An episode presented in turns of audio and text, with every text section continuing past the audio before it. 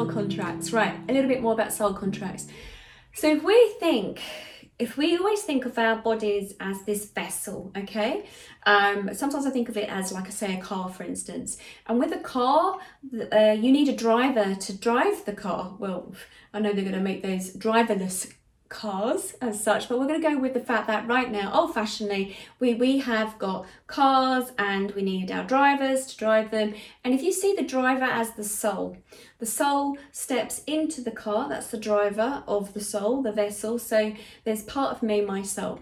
So what happens is each time when we come around, uh, our soul picks a new vessel, as in the body, the structure, a new car. So, like us, we have an old car, we step out of it, uh, the, you know, the engine dies in it, our heart dies or whatever, and then we step out, we get a new car when when it's time. And it's a bit like that. That's what happens with human beings. Now, when we pop out of our vessel, our container, shall we say, um, we then have a period of time where we reassess things, where we look at what information we go back at our lifetime, we explore what's happened in that lifetime. And maybe there might be that we think, well, maybe if I'd done it in a different way, maybe if I, you know, was played a different role, a different partner, or, uh, you know, this time I'm coming back as a woman because as a man, you know, however, whatever the situation was, whatever and so you you take a bit of time out you reassess you look for the soul of what how you lived that life at that particular time. And you also look about look at those souls around you that the roles that they would have played okay and you may look so i know when i you know as a past life practitioner um, I know when I did this uh, session with Dr. Brian Weiss, he did it on me, which was brilliant. Um, we looked at it, and it was literally that what happened was in my previous lifetime, my son, who's in my life now, was my brother in my past life and in that soul pod my daughter who i have in this lifetime she was my younger sister. My ex-partner in this lifetime uh, was uh, somebody who shall we say um, employed us. So in a sense i was you know a chimney sweep a young boy was papa chimney um, and he would take the money for that. So it was always about the money and uh, yes. Anyway um, and the only reason i explored that past life was literally because in this lifetime i have a severe chronic lung condition. And um, with this lung condition i ha- my half my my both my lungs half my lungs at the bottom are completely destroyed and scarred. And when they looked through my lifetime as anne here now all the scans showed that I had um, a, a, chronic lung condition, and they said, well, then you must have been smoking cigarettes, you know, thousands of cigarettes a day. Not right, that's impossible. Um, and I haven't smoked. Um, and they can work it out. And we looked at all different possibilities, saw some different experts, and I was like, what, what's happened? You know, how comes this has happened in my life? Why do I have this lung condition? I have asthma on top of it, and it makes it difficult to breathe. And at one point, you know, I spent two years with agoraphobia, couldn't leave the house, lung collapsed, and uh, they were going to put me on oxygen at home. But it's only literally through um, doing some work on myself that I was like, no, I'm not going to allow this to affect me and whatever.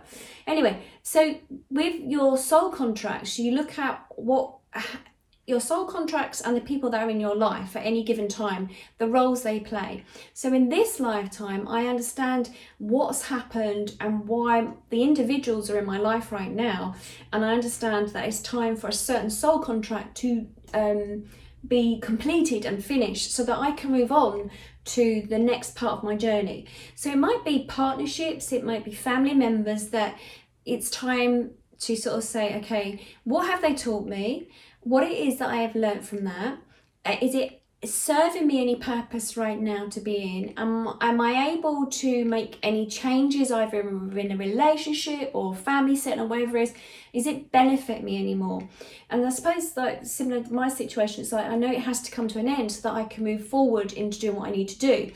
And I can't see what it is exactly I'm moving into right now, but I know that soul contract has to come to an end. And I know for that individual, it's going to benefit them as well. But even though they don't know that right now and they're in a crisis and they can't understand and all the rest of it, but it's like that's what happens with soul contracts. Individuals come into your life at certain times in your life, might be brothers, sisters, mother, fathers, uh, relationships, friendships. They come into your life so that you can make some changes. So in this lifetime, it was about me feeling financially secure because in that previous lifetime I wasn't financially secure and I ran away in that lifetime as a young boy off to sea. Um, and so to save myself, my brother, who was my son in this lifetime, in that lifetime, he was my older brother and helped to free me and to rescue me. Now I've had a couple of lifetimes, past lifetimes with the same soul pod, and they've all played different roles. So when we have soul members in our families, they're playing different positions to help us to learn. So in this lifetime, it's learning for me to be financially secure, and so that I know that also that I'm brave enough and I feel empowered in this lifetime to take care of myself and not to run away. It's to to not to fight a battle, but it's just literally to sort of say, right, this is how it needs to be done. So also I know by me doing that that I also have a feeling that I'm going to meet, um, meet the next person that's meant to come into my life, but I have to clear this one out of the way. And I had a client the other day who came to me and she'd asked me how comes that after two years of being separate from her partner that she hadn't had a new partner come into her life. And my guides said she hasn't divorced. And so I said to her, You haven't signed the papers, you haven't divorced. So by not divorcing, you haven't set the intention that you're going to separate right now. So energy wise, you're still together. So she said, Yeah, I haven't signed the divorce document. Does that make any difference? And I went, Well, yeah. So until you do that, your soul contract is to stay together.